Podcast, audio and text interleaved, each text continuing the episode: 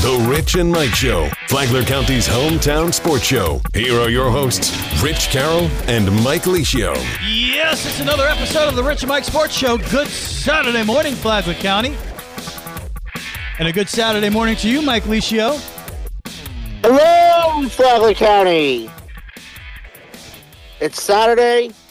It's the busiest week ever, Rich. We, you and I, were canvassing the county this week, and for me, it continues. I'm going to have games three and four of six this weekend. Today, when we get done here at nine o'clock, I will be at the Flagler College Sports Complex in St. Augustine, calling Flagler College softball. Saints off to their best start since 2018, and it was a busy week. We got out to a lot of places, and I think this is what makes it so fun. Is the weeks like this where it's just a nonstop roller coaster throughout the week. Oh yeah, it was a lot of fun to get out there. Of course, uh, districts. Uh, we did a, we followed a lot with the basketball this year with both the FPC Bulldogs and the Matanzas Pirates, and their district tournament started this week. Matanzas a, a long way from home, but uh, FPC a little closer, so we were able to get out to a couple of their games and we'll talk about all that. And of course, we had the long layover here waiting for the Super Bowl. I can't stand the bye week. And I, I get I get what it's about. You want everybody to get, healthy for the game and uh, the anticipation. And I just I, I can't stand the long week, Mike. But but it's finally here. We've got the Super Bowl tomorrow. It's time to put up or shut up San Francisco, Kansas City, and of course we'll give you our pick for that game. I've been right, you know, spoiler alert, uh, I have not picked against Kansas City yet this postseason, and it's probably not going to start now. But we'll get to all that and a, a big trade in Nick Land as they continue to try to bolster their, their roster and and be serious contenders in this league. And that's been a big question here uh, for everybody. Are they going to be able to compete with the Boston Celtics? What about the Milwaukee Bucks and and on uh, the the Philadelphia 76ers? Even though they have their their question marks now, and, and Cleveland has emerged, and yeah, the the Knicks beat them last year in the playoffs, but Cleveland has emerged as uh, possibly a contender in the Eastern Conference. So uh, Knicks did a good job at the trade deadline. We'll get into that, but as always, uh, first, Mike, let's get into the local and what's been going on here. Well, as you said, district basketball was this week. Um, tough week for the county in that respect. We'll start with just getting you caught up on the girls. Um, FPC lost to Mandarin pretty big. They finished the year 10 and 12. And then Matanzas lost to Winter Springs by 25. They finished the year 3 and 21. So that's how the week started. Tuesday night, I was at softball where it seems like I've been for the last week and a half. Um, and you got to go and see FPC in their district opener against Bartram Trail. Bartram Trail, the Bears, the Bears, the Bears. Who, uh, by the way, the year before we had a chance to call that playoff game, FPC at Bartram Trail football playoff game, FHSAA football game, and that one did not go uh, well for the Bulldogs. But this time, uh, the, the tables have turned, Mike, and, and the, the Bulldogs, they went out there against Bartram Trail and, uh, and, and defeated them, the Bulldogs, as the number four team in uh, 7A District 1 and Bartram Trail, the number five team. So the Bulldogs, they get the home game there. And I'm not sure if this, this is true, but uh, and the Bulldogs win that game 58-52. But I was told at the end of the game that is that is the first home playoff win for FPC basketball in about seven years. So with that being the case, uh, you got to say, even, and we'll get to uh, the Bulldogs. They advance to the second round and get knocked out by Creekside, sixty to forty-three. We were at that game as well. But uh, you know, still, um, it it just that win at home against Bartram Trail to start the playoffs, I think really cemented this as a successful season for that program and a successful debut for Coach Talley as the leader of this team. And I think there are only really, really good things to come going forward. Now, that was a thrilling game against Bartram Trail. FPC, they dominated throughout. They had about a seven point lead at halftime. And that lead, it grew, and it grew big time to an 18 point lead going into the fourth quarter. And, and you're thinking that this is going to be a laugher. they're not going to have to worry about it. But there was no quit in Bartram Trail. They closed the gap to the thinnest of margins under a minute to go. That lead is a, it is all the way down to two, and uh, that the Anderson gym came alive in that game. And, and we've done a few, uh, uh, as you know, FPC games this year on the WNZF Sports Network. All those games are still there on the Flagler Radio YouTube channel. So if you missed them, go back and check them out. It's been some good basketball this year, but uh, and definitely you look at the Battle for Belle Terre. That place was was electric that night as well. But it was a split crowd. Uh, you know, you got the Pirate fans there, you got the FPC fans there, but this this was a full FPC crowd playoff game and when Bartram Trail when when they cut that lead to 2 points with less than a minute to go, the Anderson gym just came alive like I've never seen it. And it was almost like it was the garden because when the Bears got the ball, the entire gym was chanting defense in unison and it was so loud in there i mean it was just it was really amazing to see that here for a local game for a playoff game and how passionate everybody was about it and and at the end of the day uh, if i remember correctly you got a couple of clutch free throws from clark um, I think Kamarian Lang, he got to the line and, and he hit one of two. Uh, so clutch free throws, defense, that won the game in the final minute. Uh, you know, maybe you, you wish that it, it didn't get that close, but at the same time, it provided such a, a, a drama filled moment that it just, for me as a fan, as someone there watching the game, it enhanced the experience. So uh, it was tremendous to see, uh, and it was a big time big time win, and, and we were happy we were there to to cover it, Mike. But it's a huge huge win for the program, I think. They took the first step. You know, Mike Talley took over this team very late in the in the summer, I, almost really before the season started, right before the season started, before he cleared all the uh, red tape that there is to get hired in for a high school coaching position. And he was inheriting a team that went seven and eighteen, and had fallen on some down times over the last couple years. A team that was undersized, a team that was young, looking for some leaders, looking for some kids who were really start trying to come into their own. And you know, Mike Talley wants to win a state championship. He'll, he'll, he's very clear about that. That his goal is to win a state championship at some point. And really, when you haven't won a district game in three years, you, you a district tournament game in three years, you take that first step. You you got to the postseason like everybody does, but that doesn't mean anything if you go and lose in the first round. And so they took that first step, and I think it's an important first step for the program, and I think it's a step in the right direction with this young team. Yeah, I'm 100% with you. Now there are going to be a lot of uh, uh, new faces next year, new new players on the roster as you know the most dynamic scorer they had on this team, Jameer Clark. He's a senior. Their point guard Matthew Rodriguez, he's a senior. Uh, Corinthians Watson, he's a well, he's a junior. Curry, Monte Curry, he's a senior. So uh, there are going to be uh, a lot of you know, and I'm not sure how that works at this level as far as recruiting and and who you bring in here, but uh, well, that's not supposed to happen. yeah, exactly. But uh, again, who knows what happens? But at the end of the day, you hope that uh, the, some talent comes through here and they're able to take that next step. But it is, uh, and that's, I guess, the difficult part of, of building a program at this level when guys are seniors. You kind of got to start over again, right? So, uh, and and that's, but I think in in speaking with Coach Talley, he he talks about the culture, right?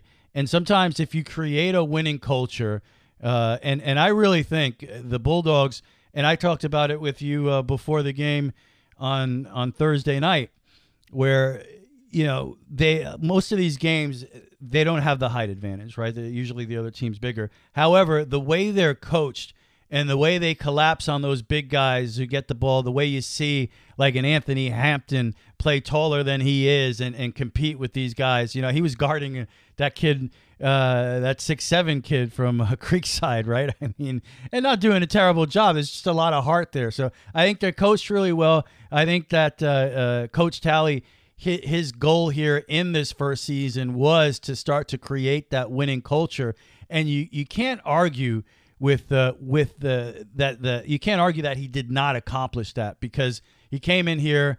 Uh, they were not 500 last year. They came. They went into the playoff game 12 and 12. Uh, the second playoff game, they got to 500 with the first win. And you know, what did you give? What did you give the the fans? What did you give the alumni? You gave them something to be proud of. A, a fun season uh, to watch and a playoff win at home. And when I tell you that night was special, anyone who was in that gym, they know that was a special night. Uh, there was an electricity, a feeling, a love for this team, a love for what Coach Talley is starting to build here. And by the way, uh, athletic dire- director Coach uh, Drabzik, you know, who's doing a fantastic job in building this up as well. Um, you know, there's no way I think anyway, Mike, that you can argue this is not headed in the right direction. You gotta love what you see. And even when I talked to Scott Drabzik the other night at the second game, he said that there's been life breathed into that program, and we saw it, and they never quit. I thought they had a chance against Creekside. Now, Creekside's a team that's, if they end up in the Final Four, they're not going to be, no one's going to be surprised by that. They should at least advance to the regional final. So I expect that they'll win today against Tocoi, and then they would advance at Tocoi. They'll win that game and advance to regionals. And I expect them to make a run in regionals as well. But FPC, they got down 32 at one point and fought their way back, kept playing hard, kept playing tough defense right down in the end, even when Creekside over the last minute played keep away, which by the way, props to Creekside. You heard me last week rant about their prior coach and and his um, yellow belliedness. Well, I got to give props to Creekside because they did not sit on the ball. I think that their old coach, when they got up 18 at the half, they might have taken two shots the entire second half in the, that situation. Creekside kept playing basketball. Yeah. You know, they didn't slow the game down. And I don't look at it as Creekside trying to run up points or put up a big number. They just kept playing the game. And to me, that shows more respect to FPC than sitting there and dribbling the ball for two minutes at a time. And FPC played hard to the end. You know, the second half, they got themselves. I thought they played much better in the second half. In the third quarter, they got a lot of good looks. They just didn't go down. Shots didn't fall and they got into that big hole and they played well in the fourth quarter and finished strong like we would have expected them to, but they still lost by 17. Yeah, this team's there's nothing to be ashamed of with FPC, and it's just there is a new energy, and I'm excited to see what's next for that program. Oh yeah, hundred percent. And that was a talented team. You got to give Creekside credit. It's amazing how that works out sometimes, where they just you can't you can't hit shots on the road sometimes, you know, and and that's a lot of shots that we've become accustomed to uh, FPC knocking down uh, during the course of the season. Those shots were just not falling uh, in that game against Creekside, and it's just uh, it's it's amazing how in the, the, the game of basketball at any level playing on the road sometimes you know especially for role players those shots are not falling. But Creekside, a lot of talent. Um, Nolan Nelson, I think is his name, the six seven uh, player for Creekside. He was dominating. They they obviously had the height advantage, and they what I was impressed with most from Creekside, not necessarily how well well they shot the three, which they did shoot it well. Um, but their ability to play defense and cu- it seemed like there was no space on the floor for uh, for the Bulldogs. Uh, Creekside was in every passing lane. They got their hands on the ball almost every possession. So uh, you give Creekside credit; they were there defensively, um, and you know at the end of the day, the talent was a bit too much for the Bulldogs to deal with. But like you said, they never quit. They were in it. They played hard till the end. They cut a 30 point lead down to 17. And uh, I will as we go into the off season here and, and, and we start thinking about the next basketball season, my focus is going to be on that special night at the Anderson Gym against Bartram Trail. And I, I don't know if that counts as payback, Mike, for the football loss. Uh, I'll I, take it. I should go and text um, the athletic director at Bartram Trail, Ben Windle, class of 1999 at the alma mater St. Augustine. He was a hell of a football player, too. Um, the hardest hit I've ever seen in a high school football game actually was – when Bartram Trail athletic director Ben Windle hit somebody on a running play. He just you could hear the crack from the top of the stands when he hit the guy who thought he was going to just step out of bounds, but Ben didn't know that out of bounds existed. He was always oh. looking for contact. And you know, so I will get in touch with Ben and kind of let him know we we won this one, but you know, I don't think you can erase 50 unanswered. yeah, yeah, that was a rough one. So Bulldogs, I think, a successful season, and uh, they get the home playoff win. Great accomplishment. Congratulations to Mike Talley. I thought he did a fantastic job his first year as head coach. Now, um, they weren't the only basketball team here locally uh, playing in a, a district tournament. You also had the Matanzas Pirates, Mike and uh, they did not win the first round uh, of the district tournament. They fell to Winter Springs 68 64. Um, you know, and somewhat surprising to me because I and, and we talked about this as well. You just you got a sense from the Pirates that if they were playing at the top of their game, they could compete with anybody, and, and they they would be able to to uh, to make some noise here. And uh, unfortunately, could not come away with a W uh, that first game of the district tournament. And shots just weren't falling from Kansas, and they kept it close. You know, it was a great defensive effort, Sh- Tariq Shakir had um, had eight assists in the game, and um, Alex Davis had 14 rebounds. Mm. But shots weren't falling. Shakir Robinson and Jefferson combined for 12 of 33 from the field, just 11 points for Rock, just three for Shakir. Davis had 20, but they just couldn't get that third score or consistently. And this is a team I think that, you know, there was a lot of shuffling because, you know, Alex Davis was out early, Henry Robinson was hurt for a few games. And, you know, when they were playing at their best, like you said, they could beat anybody. And, you know, but they also played in a tough district. I think they got a little road weary at the end, honestly, because last week they were at Deltona, they were at Lake Howell, they were at Winter Springs this week. Uh, you know, so they played, and they were at Windermere last week as well. So they played four games in eight days in the Orlando area. And I know everybody will say, well, they, these are kids, but, you know, having to sit on a bus three hours a day every other day and go play a basketball game, it takes its toll after a while. Oh, so I think that was part of it. I think it just they got a little road weary. It's hard to finish with four straight games on the road, especially when they're long road trips. We're not talking about going to FPC or Menendez or St. Augustine or Mainland 30 minutes down the road. These are long trips that they were having to do every other night. And I think it just caught up to them in the end. The future's bright, though. You know, I think their biggest, we talked about replacing Jameer Clark. I think their biggest need is going to be finding somebody to replace Tariq Shakir because Rock Jefferson will be back, Henry Robinson Jr. will be back, Alex Davis will be back, and it's just who's going to run the show. And they've got a couple of kids on JV that look promising, and you know, so we might see those guys take the reins next year. But it was it was disappointing, you know, because there was so much fanfare with Matanzas, and you know, there was hope that FPC might you know turn it around, and to a certain extent they did it was a tough way to end the season, you know. It, eh, but you know, so now we got to go and see. Okay, can Travis Boone Jr. step up, the coach's kid next year when he goes to varsity? Can Jezariah McCoy step up? What about Jordan Turner, the the five four point guard who we saw him have flashes too. It, the future is now for Matanzas. Now basketball season's over. The future is now. They've got a young team, a lot of players returning. You know, they'll lose guys like Micah McGuire and Dade Peterson, but for the most part, and Peter Austin, but for the most part, the core of this team's returning.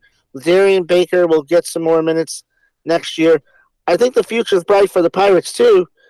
It, you know, I think it was just the road and their youth caught up to them to a certain extent. Yeah, and and just uh, and and look, you got to mention too, a great job coaching for uh, Henry Robinson Senior as well. This team started two and seven, you know, and and, and they finished uh, the season with a lot of impressive wins. They got to 11 wins. They got to district.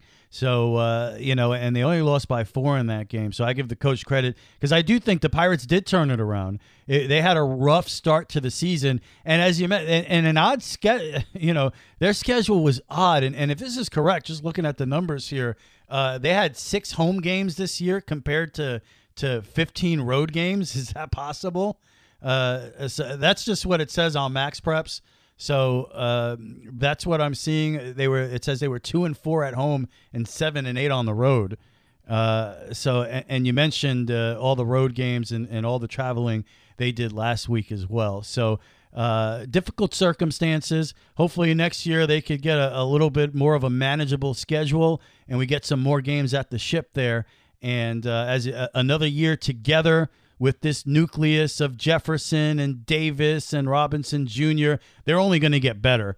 And that's a, that is an extremely talented uh, a group of players there, and they got a great leader in in uh, Henry Robinson Sr. So I'm looking for big, big things uh, going forward here the next couple years with the Matanzas Pirates. I'm with you on that. All right, um, quick, quick on uh, this on the NBA, Mike. Our basketball team. I wanted to mention this. Uh, it's been a series of trades here that have transformed transformed this roster for the Knicks into a a roster that a lot of people are saying, hey they're real contenders now. You know, injuries notwithstanding, right now with the the ankle with Brunson and and the shoulder with Randle and the elbow with OG. But apparently, these are all injuries that uh, you know these guys are going to come back from. You just hope you can hold down the fort long enough to where uh, you can stay in the top three. I think that's important. Um, but we'll, we'll we'll see what happens with them. They're probably I, I can see them right now with these injuries losing seven, seven out of their next 10 games. I don't want to see that, but but I could see that happening. But what were the Knicks going to do at the trade deadline? And Bojan Bogdanovic, you know, a, a, a really awesome NBA veteran, great from the three point line. He could take it to the basket. He's just a good veteran player, the type of guy that could put points on the board. He's averaging 20 points a game this year, and that's what the Knicks really, really needed. They needed to get deeper, and he makes them a lot deeper. And, and even Alec Burks, who, who we saw a couple years ago here with the team in that backup point guard role, a guy who could score off the bench. So uh, I thought it was a really good trade, and I didn't want them to make uh, any any you know uh, I didn't want to see DeRozan here, uh, any kind of move like that where you brought in another guy that needed the ball in his hands to make a difference. Uh, I was hoping they would make moves that would make them deeper and not really affect the chemistry of what's going on here, and I think they did that. Yeah, I would agree with that for sure. And they didn't have to give up any of their draft picks I, I was sad to see Quentin Grimes go because I like Quentin Grimes as a player, but it was a good move. Like you said, didn't have to. You you worried about if they were going to make a big move, who was going to be gone? Was it going to be Randle? Was it going to be some of the young guys like Josh Hart, DiVincenzo, DiVincenzo, guys like that? And it, it turned out not to be. Now we'll see. Can they hold it together while they're going through the injury bug? Julius Randle should be back in about two to three weeks. OG is only expected to be out for two or three weeks.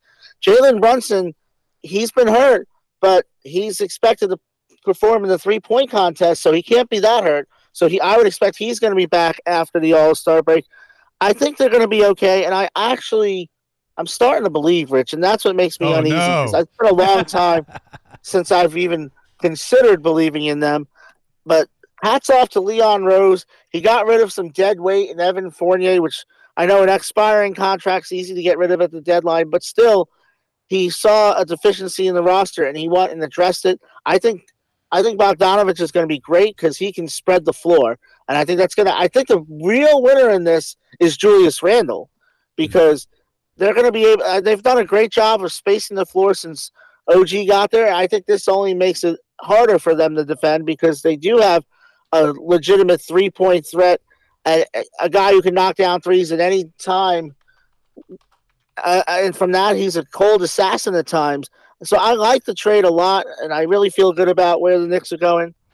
We'll see how I feel in a month. I, I, it's not I'm just a hope now, run, like you said before. It's not a hope run, uh, Mike. Shout out to my brother Ant. You know, he said this has been the best hope run in a while, and it actually has been their best run in about thirty years. And as I said last week, we know how that ended. The hurt is still there. Yeah. It's I'll never forget it. Yeah. Even though I want to. It's hard to let a championship slip away. Which speaking of, mm. somebody's gonna let a championship slip away tomorrow, aren't they?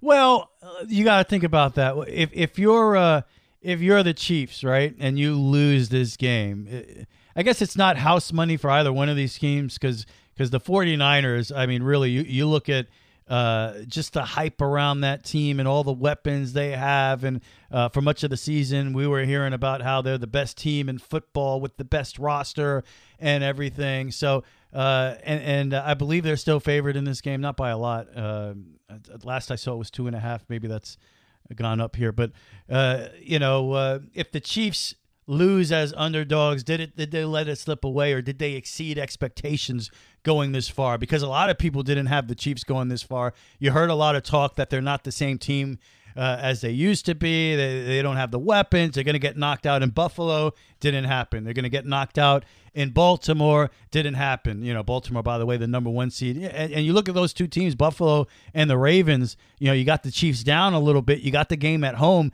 You didn't get it done this year. When is it ever going to get done? So, um, yeah, if the Niners lose it, now I consider that maybe a little more letting it slip away. But maybe from the Chiefs' perspective, you're trying to cement legacies uh, you know, Patrick Mahomes trying to become the greatest of all time. I guess maybe he would feel that way that you let it slip away if uh, if they lose this game. But uh, you know, I think the Chiefs have surprised a lot. They didn't surprise me because I've been picking them the entire way through. I just don't think that you you pick against. Um, you know, I don't. I don't think you pick against Patrick Mahomes in this position until you see him actually lose. But I am not uh, and, and, I'll tell you right now, I, I think I, I, talked about it a little bit last week. I am not a believer in the 49ers. I picked the Lions to straight up win that game a couple weeks ago, and they should have won that game, by the way. if it wasn't for some incompetent coaching, leaving points on the board in a horrible second half, Lions probably should have won that game. So the Niners escaped there. The Niners escaped a couple weeks before at home against the Packers, and the Packers are not a good team. They got a first year starter in Jordan Love, who I'm sorry, everybody wants to fall in love with the guy. Uh, I'm not there yet. He had a good end to the season. He threw two picks in that game against the Niners, and they lost to the Giants a couple weeks before. They finished the season with 10 wins and nine losses, and the San Francisco 49ers almost lost to them at home in the divisional round. I just I look at the, the, the 49ers' two wins uh, in this in this playoff run, and they're not impressive to me. But then when you look at Kansas City's two wins in this playoff run, I mean, how does it get more impressive than that? They went into Orchard Park and knocked off the Bills. Everybody had Josh Allen and the Bills beating them. They went in there and got it done, knocked them off. And then they go into Baltimore. Lamar Jackson, everybody says he's the MVP. You know, the, the, the 13 wins, the whole number one seed in the AFC and they go in there and they knock them off. So compare comparing the uh, the playoff wins from both teams. I I gotta say, Mike, that the Chiefs have had a much more impressive run to get to this point. I have to agree with you. I find it very suspicious. I've been trying to figure this out for nearly two weeks now. How San Francisco is the favorite. I would have expected that the money would have been heavily on the Chiefs and that it would move more in Kansas City's favor, and that line would actually grow for Kansas City. I'm having trouble understanding it. That Jordan Love interception, that is basic high school, middle school football 101. You cannot make that throw in that situation, throwing across your body to the middle of the field in a situation where you still had time, you still had a chance to win the game. You can't do that. And then, of course, Todd Bowles being Todd Bowles. you know, maybe they shouldn't have even been in that game to begin with. Yeah, and and the Detroit you, uh, mismanaged the game and let San Francisco off the hook. Mm. I'm with you, Rich. I know we're getting close, so I'm yeah. just going to come out and say, give me the Chiefs, yep. give me the points. I know you've been playing defense these last couple weeks. I'm sure you're gonna. You, have already got it wrapped up. Yeah. But I, I, I like the Chiefs in this game. I don't think there's any question. But then again, this time next week, we might be saying, well, Vegas was on to something. Yep. And that line opened at two and a half. Now San Francisco favored by one and a half. And there is no way, no way I'm picking against the Chiefs. I've been r- riding that horse the entire playoff run. It will continue in the Super Bowl. The Chiefs, they win straight up. They defeat those frauds, the 49ers. They're not that good, believe me. Kansas City wins easily. 31 17. Enjoy the Super Bowl. We'll see you next time. That's another episode of the Rich and Mike Sports Show.